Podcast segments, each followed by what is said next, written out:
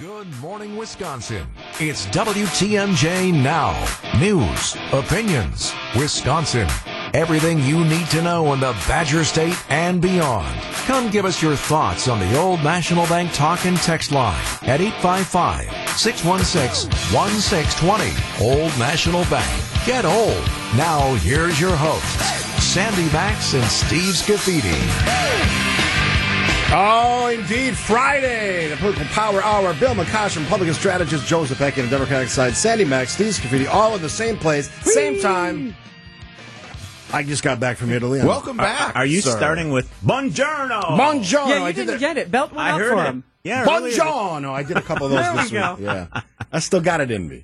I'm still celebrating that fantastic trip, but I missed you guys. Missed you too. I'm Yeah. surprised you came back to us. Given the Lot of state of the news news, while you were honestly. Holy and cow. for all the listeners out there, Sandy made cookies for everybody, so we got that going for us. Feel They're very good. special. I- Breakfast of champions. Yeah. There you go. Bite-sized chocolate chip cookies uh, are good for a Friday. Nestle's Toll House cookies, right? Is that the I yes, I do have to confess, and I will also say that the man of the house, Mike, did most of the baking. Oh. I did. I did the laying out the and the putting in, and he's a much better ah, monitor. I gotta tell you, like, But in I our, tried. In our family, it's Auntie Pat who makes the famous cookies. She took that over from her mom, and you're just like, these are so incredible. It- What's the secret ingredient? Is it the oven she uses, or the pan, or is it the love? And then she, when you corner her, she'll admit, "Oh, it's the Toll House chocolate chip recipe." sugar, basically? like, well, whatever you're doing, don't Basically change sugar. it. Don't Pat, change it. Love you if you're Yeah. listening. All right, gentlemen, where to start? So we've got a race for president that's kind of underway. We have no votes been cast yet, but polling like crazy. I've been very demonstrative about my appreciation for the campaign of Nikki Haley. I, we talked about it when the debate Oh, happened. I, thought you were a DeSantis guy too. No, no, no, no. you Oh, lumped oh, me into that group. yesterday's news. That's right I was right. never a DeSantis person. I, I like Ron DeSantis as a governor.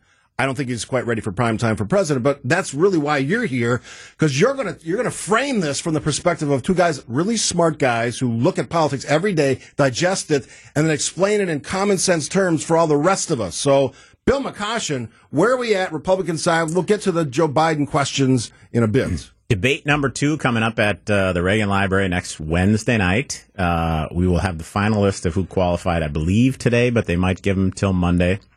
It appears there will be fewer than the eight that were on the stage in Milwaukee. Four, six. Four to six guys like Doug uh, Burgum, the governor of South Dakota, have not yet qualified, which is why he's running national television ads to get his polling numbers up. Uh, uh, there are others as well. Former Congressman Hurd is also running ads now, which seems sort of unbelievable to me. He didn't qualify for the first debate. I will say today, I'll say next Friday, um, this should be the last debate with more than three people on the stage, and one of those three needs to be Donald Trump going forward, uh, because I think Republicans need to uh, to test him on some of the things that didn't go so well in his administration, and give Republicans a true choice. If it's three, play it out. Who's the other two? I think it's going to be DeSantis and Haley. I think Haley has had the best sustained uh, bump since the last debate in Milwaukee on uh, August 23rd. Her campaign is uh, hitting on all cylinders at this point in time. She's viewed as a credible alternative to Trump. Uh, DeSantis has struggled since June, uh, but he's still in the game, right? I think he's still credible in part because of his record, in part because of the amount of money that his super PAC has. Um, you know, and he's he's got an apparatus out there. So I I think it's really only three candidates, and after next Wednesday, I hope every other candidate drops out, and I'm happy to walk through today why I think none of them can get the nomination. Joe. denial is not just a river a river in Egypt apparently. I like God love you guys. I know you want it down to a couple, but what on what planet do you think that's going to happen? Donald Trump's lead is bigger today than it was going into the last debate. And so the like incentive structure for these candidates, be they Vivek Ramaswamy or Chris Christie or Asa Hutchinson or any of these other folks who you're arguing should step aside so it can be a smaller field. And like, I get why you want that from a math perspective, but what has changed in the dynamic that makes it any more likely tomorrow or next week than a month ago? I think the change is the setup of the race. This is the first time in history we have an incumbent running for, uh, you know, essentially his old seat. It's, we've never seen this in the history of the United States. That that changes the timetable on this race. If this was an open seat, these guys could stay in until South Carolina, and and that's historically what happens. But now there's an incumbent eh, who's got 100% name ID. He's got 55, 60% in some national polls, higher or lower in certain states, including Wisconsin, where he's far lower than that. But the the timetable has changed. This is go- this is so accelerated that guys that are at one percent, even Vivek Ramaswamy, who may be at six percent in some polls, maybe eight in others, there's no lane for him. He's in the same lane as Trump, which is the outsider lane, the business guy lane. So there's no place for him to fill and win the primary. We got to take a break, but we're going to stay on this because I, I, will answer your question because I, I, think there's a big reason. And, and wanting something is not necessarily a bad thing when it comes to politics. We no, should I, I we should disagree. express that desire because as a Republican, I want somebody I can vote for. But that's a tease about what I'm going to talk about when we get back. Joe Zepecki, Bill McCoshen, Sandy Maxx, Steve, Political Power Hour, the best hour of politics in the state of Wisconsin. I'm going to go national pretty soon. Um, we'll see how I feel after the break. After this. Uh, we're joined in studio by Joe Zepecki, Democratic strategist, Bill McCoshen on the Republican side of things. Joe asked the question, you know, you're, you're asked, you're pretending that we shouldn't have wants or desires. No, no, as, no, don't misunderstand. Say it again. Say it. Ask it again. My, my, my question, if I didn't ask it correctly, here's what it is. What is your level of confidence that these candidates share your way of thinking and are actually going to do this. Because right, because what we're here to do is be level with the people of Wisconsin. I understand that those of you in your party who who understand it's time to move on from Trump want this to happen. What I'm asking is, in the from the point of view of those other candidates who are not Ron DeSantis or Nikki Haley, what's their incentive, and are you confident that they see it the way you do? Like, well, it's, it's always regard? guesswork, right? I'm confident they they can see the writing on the wall and they can realize at some point that Donald Trump is unelectable. Now, I, I, gave you both this example on text the other day, or maybe yeah, yesterday. Um, I've been in a lot of events lately, public events, before my trip and after, and I hear from a lot of conservatives, diehard conservatives, who don't want to vote for Donald Trump and maybe won't. So there's only two choices there: you you stay away, or you don't vote in the presidential race, which would be crazy because you can still write in, or you find a candidate who can actually beat Joe Biden. And I'll say it over again because I said it yesterday. Nikki Haley's the candidate. So yeah, that's a want by me. I'm hoping that smarter people, smarter heads prevail. And I'll let Bill answer the same question. This is what we got. And I also, I'll throw this in. I hear from a lot of Democratic women through the text line, through email, who say they saw Nikki Haley's performance at a debate here in Milwaukee and they liked it. And you talk about those fringe voters who jump back and forth, those independents. That's why a Nikki Haley candidacy makes sense to me. So two weeks ago, I called in from Sand Valley Golf Course. By the way, if you haven't played it, it falls perfect time to get up there. Hey, no free ads. Not sponsored yet. We sat. I sat around the campfire with seven other Thompson alums, Tommy Thompson alums, who are really smart guys, all of whom played a significant role in creating the modern conservative party here in the state of Wisconsin, uh, which created huge majorities uh, and, and super big wins for Tommy Thompson.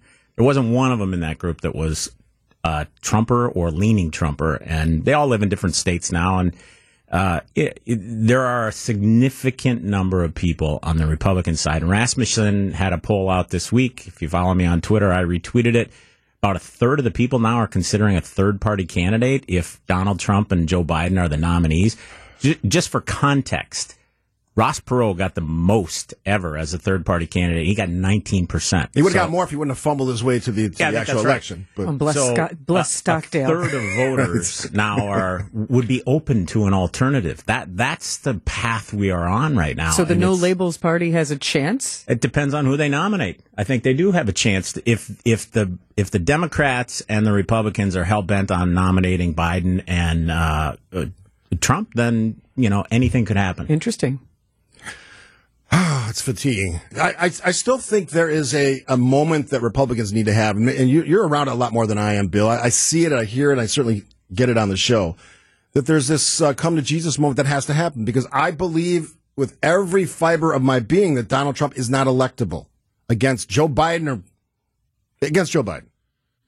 Can can we just for one second move on from the electability part and remind listeners and people who maybe are still supporting Trump of the myriad reasons that this gentleman has no business serving an elected office again. There's a new story out this week in the Atlantic. It's a profile of chairman of the Joint Chiefs of Staff, Mark Milley, who shares a story that we've heard before, but not with this level of specificity. When Mark Milley was sworn in as the Joint Chiefs, he invited a wounded veteran who did five tours in Afghanistan and lost a limb in an IED attack sing God Bless America. That was Mark Milley's choice. Former President Trump was there. And when it was done, he approached Milley and said, quote, why do you bring people like that here? No one wants to see that. The wounded.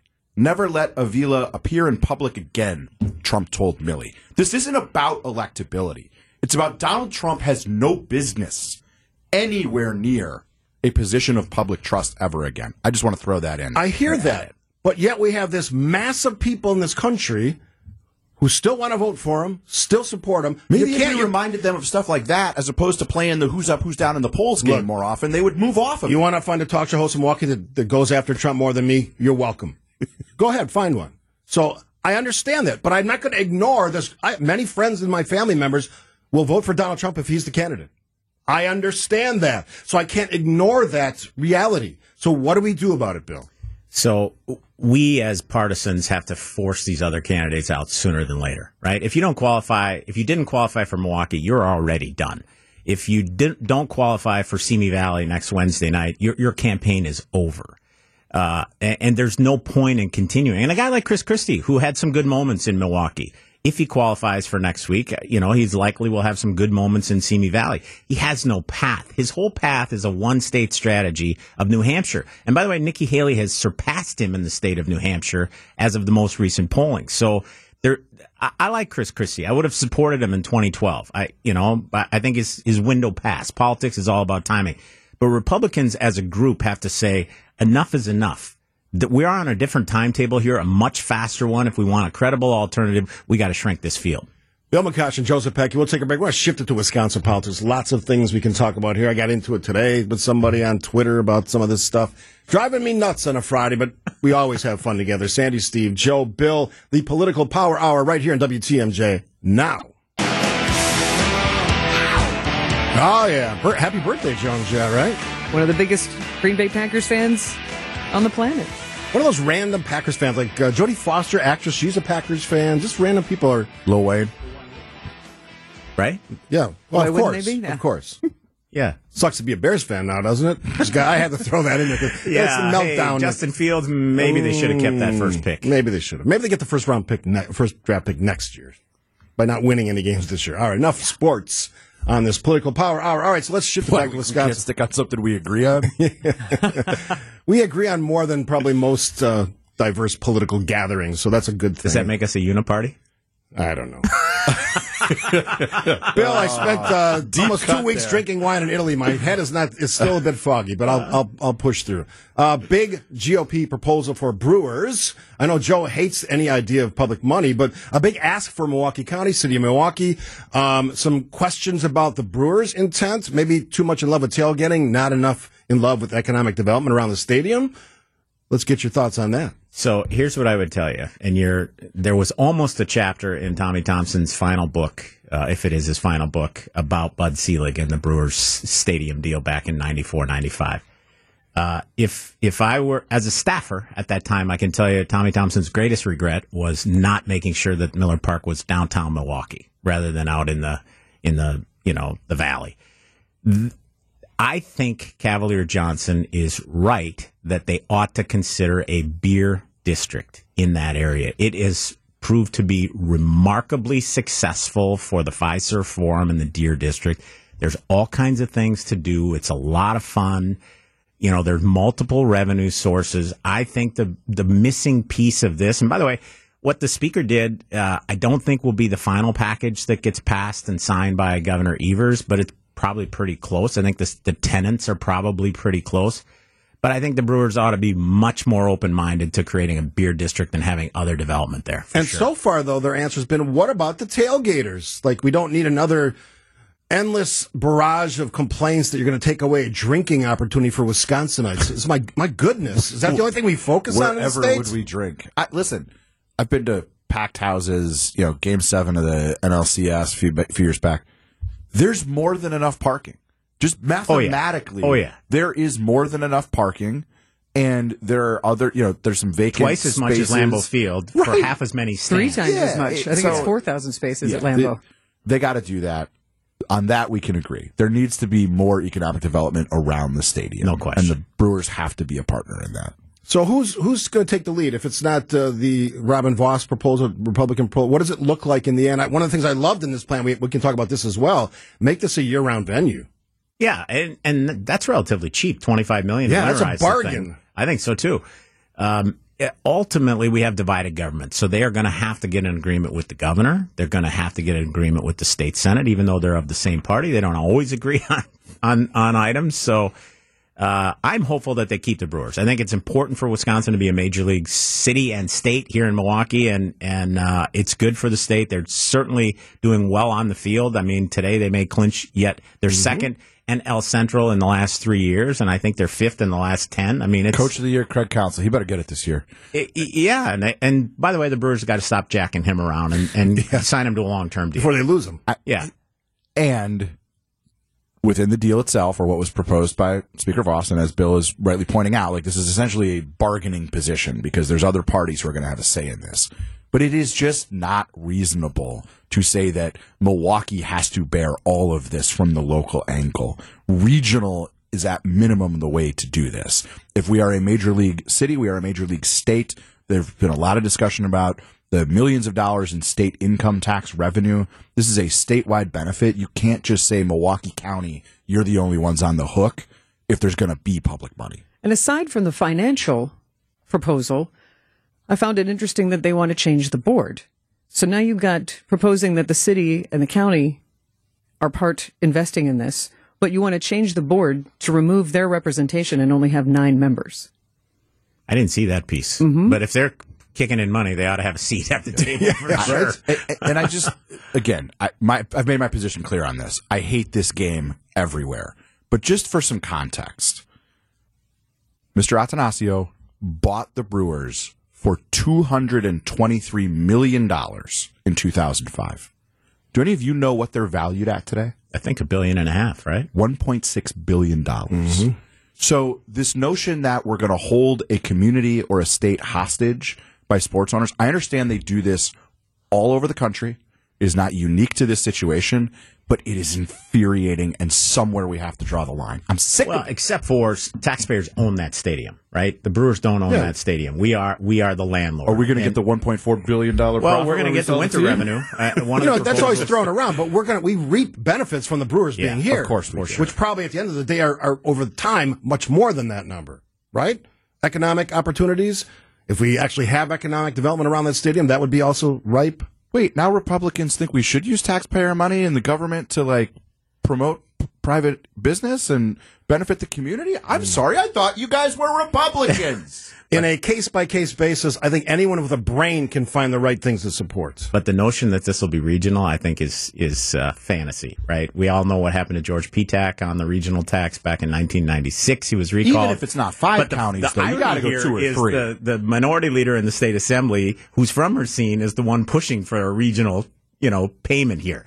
Uh, uh, maybe she missed history on this. Come on, one. Waukesha, pony up. You're taking our water. Paul Farrow on line two. All right, so let's uh, let's table that one just real quickly before the break because I, I want to get to the next break quickly here. Um, Cavalier Johnson running for mayor again. Anybody getting in his way? No chance. He's done a phenomenal job. Uh, I don't agree with everything he stands for so far, but he, uh, listen, he is moving the city forward. He's a breath of fresh air. He's found a way to create relationships in Madison that hadn't existed for 40 years, and uh, I think he wins easily. As long as the McCoshen endorsement is not the kiss of death. Right? yeah.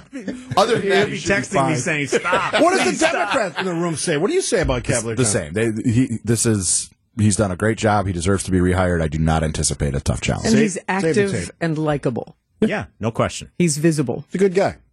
I, I had invited him to be on the show thing. this week, and he didn't. He didn't uh, take me up on it. So Really? we'll see how good he is next week. All right, Bill McCoshen, Joe Zepecki, Sandy, Steve. Another break here. We, lots of other things to cover. There's always some hijinks in Wisconsin. Everybody up, upset about something, playing political games. We'll discuss after this on WTMJ now.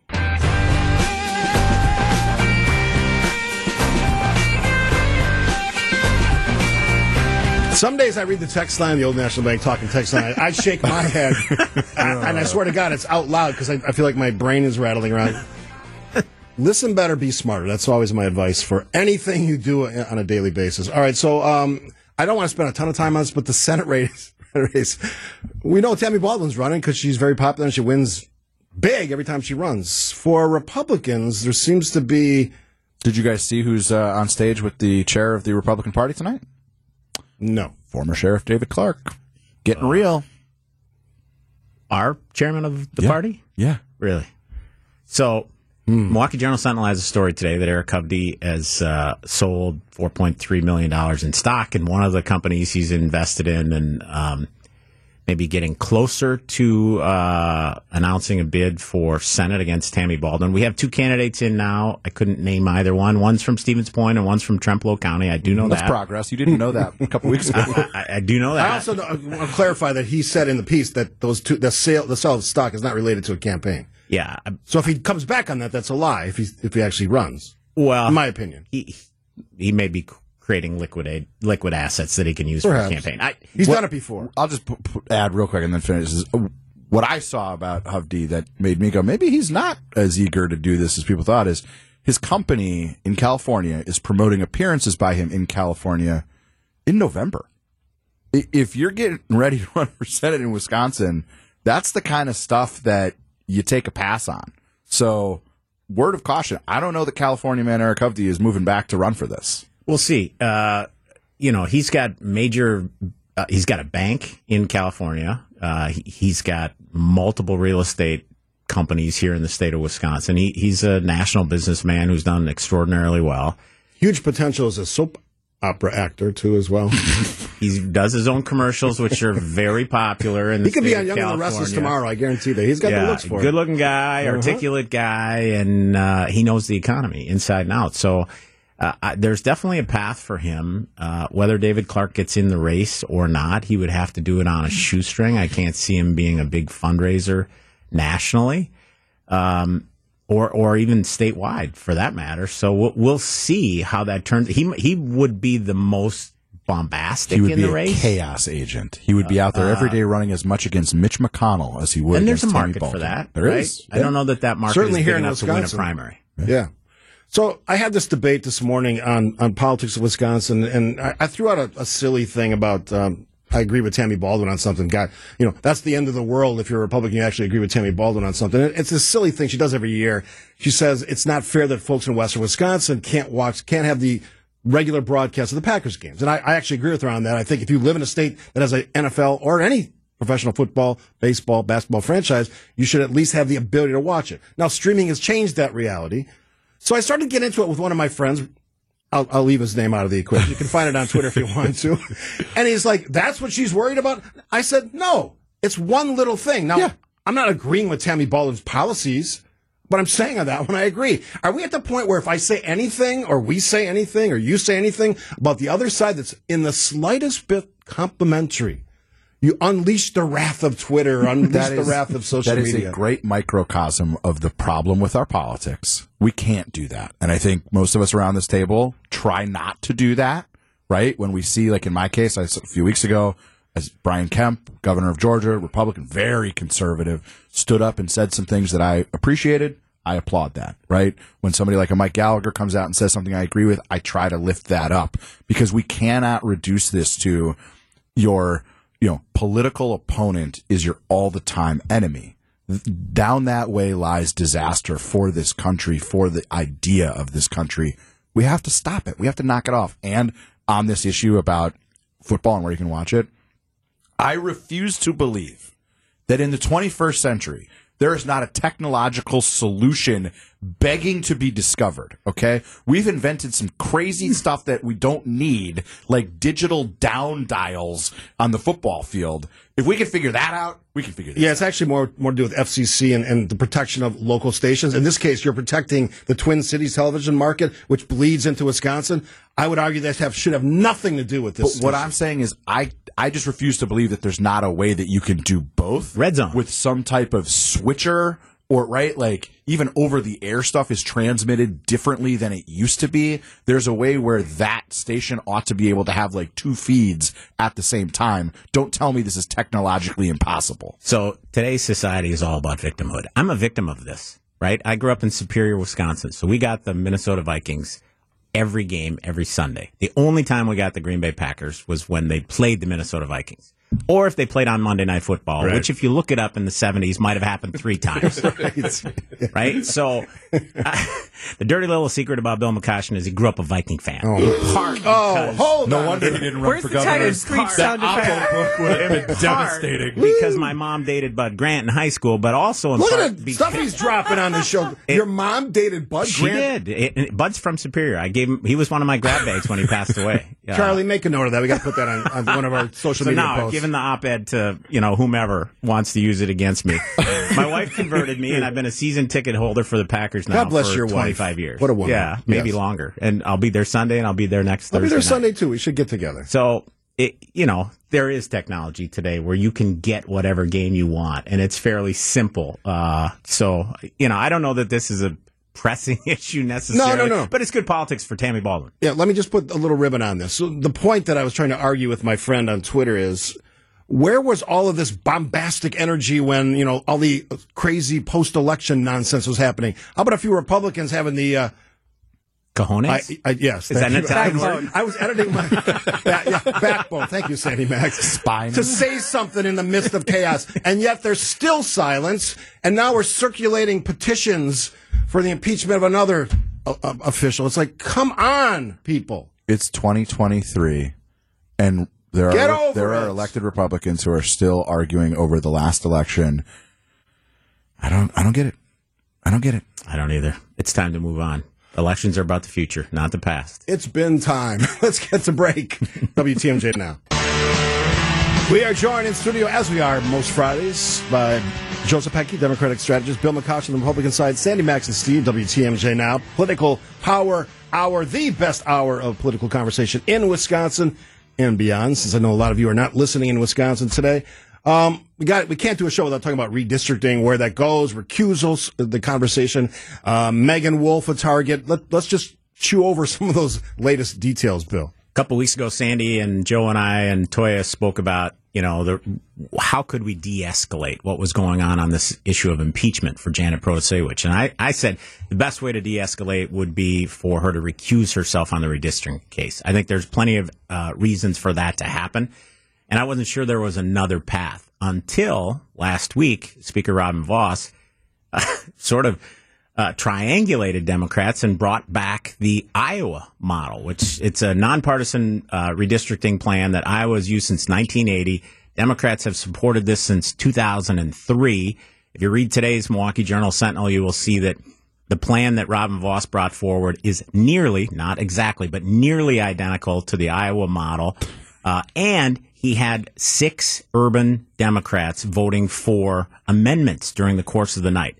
Now, at the end of the day, this is sort of three parts. It's part policy, part politics, and part math. But the, the policy was genius on Robin Vos's part.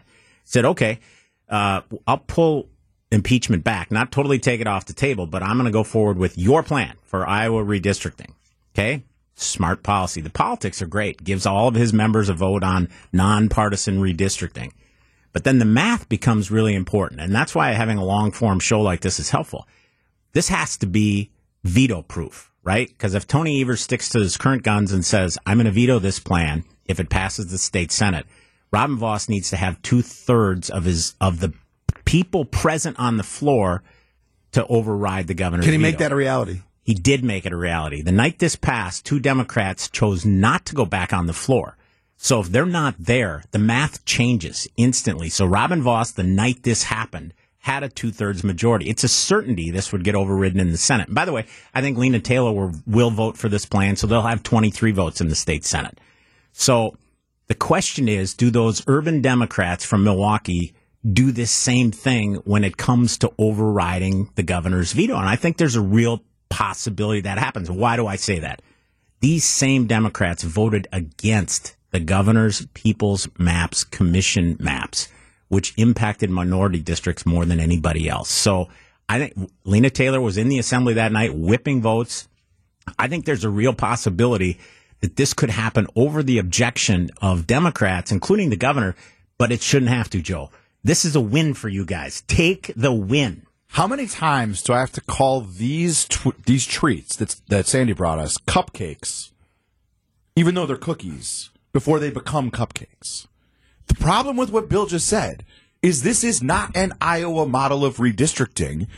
Democrats and Republicans from Iowa have come forward and said we take our redistricting seriously. Do not diminish our way of doing this by calling this sham right? Which is not the Iowa model, the Iowa model.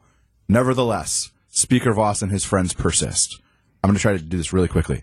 The problem with the proposal put forward by Speaker Vos, which, by the way, if it was so brilliant and genius, why didn't he have a single Republican from the state Senate standing alongside them?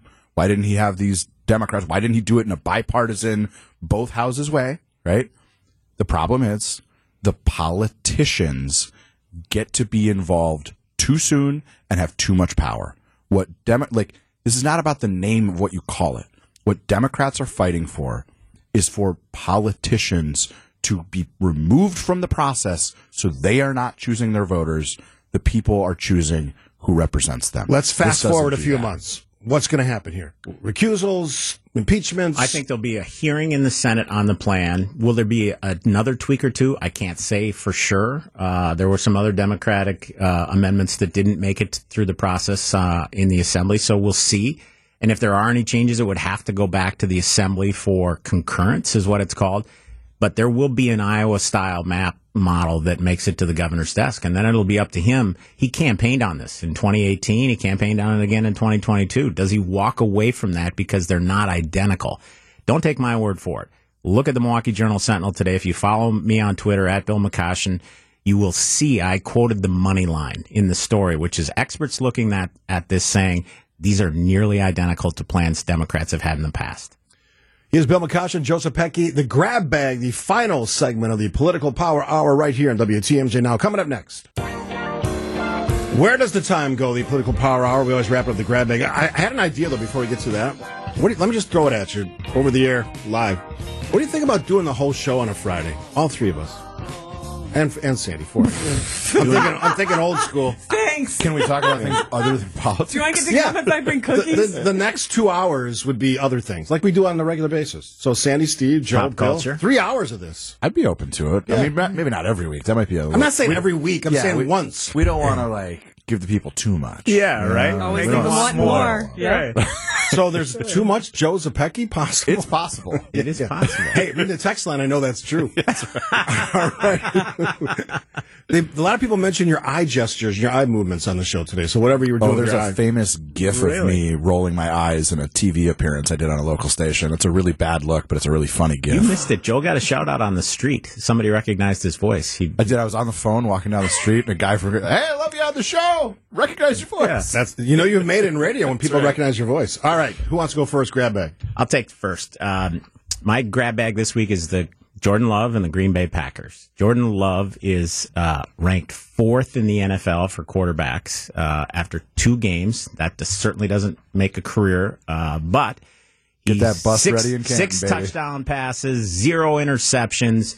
We are finally back at Lambeau Field this Sunday. I'll be there. I know you will be, Steve, as well and we'll get to enjoy a multifaceted development. Titletown Tech is has winter activities, including a sledding hill mm-hmm. and an ice skating rink, to summer activities. They have created a destination where people want to be year round and found a way to monetize an unbelievably iconic facility. And AmFam Field could be the same way. No So- to the Brewers. No it, to it the can be done because that didn't exist before. It was kind of a ramshackle collection of it was a different bunch businesses. of yeah, garbage old houses or or Yeah. crummy uh, outlet malls kind of thing. Yeah, Think- it's awesome now. think- Think, big. Think of the future. Think big. All right, big. Joe. Uh, this is a little bit about politics, but I think it's bigger than that. Stop paying so much attention to polls. I am here to tell you, I'm here to declare that the polling industry has still not figured it out. Bill didn't know I was going to say this, but I bet he's going to agree with me. In the last week, we've seen national polls that show a 50 50 race between Donald Trump and Joe Biden. We've also seen a New Hampshire poll that shows Joe Biden at 52 and Donald Trump at 40. Both of those things cannot be true, can Right. they? They can't. like one of them is dead wrong. Right. And so what what we mean by that is like New Hampshire is too competitive a state. It's too swingy a state for a tied race nationally.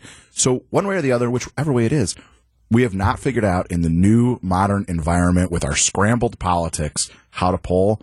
Please pay less attention to the polls and who you think is winning and who you think is up and pay a lot more attention to who should be representing you and who you want to represent you as opposed to making it like a sports score who's up who's down who's winning who's losing that's not what this is Here, here. I believe I made that point with my Nikki Haley endorsement earlier. That very thing. Because I know who's leading in the polls, so to speak, but if I you, don't- if you believe care. the polls If you believe the polls. that's what I'm saying, don't believe the polls do you believe the polls, Bill? I don't. Yeah, I me don't. neither. there's Me just neither. something they still Let's not haven't forget, figured in out. New Hampshire, uh, General Bolduc was winning heading into the final weekend. He didn't come close to winning Yeah, the yeah. Senate seat there. which which do you think is more likely to be true Biden up 12 in New Hampshire or tied nationally Uh, Biden up 12 in New Hampshire. because the other part of this is like try to look at signal, not noise. There have been 31 special elections in the last like year and a half since the midterms. Democrats have overperformed in 26 of those 31. Election results say more than polls do. And Republicans have shown no sign to want to actually try to break that trend up. At least they're, by their actions. You actions. guys are trying. By their actions. Uh, and I- We're and I'll trying do our you a best. favor. got two weeks. I'll do you a favor. I'll never say anything nice about Nikki Haley. I don't want to give her. I don't want to give her the kiss of death. Yeah. Like McCoshen. Oh, I see where giving you're going. Chevy a bear hug. All right. We got to go. Joe Zepecki, Bill McCosh, Political Power Hour. We'll do it again next Friday. Thanks to you.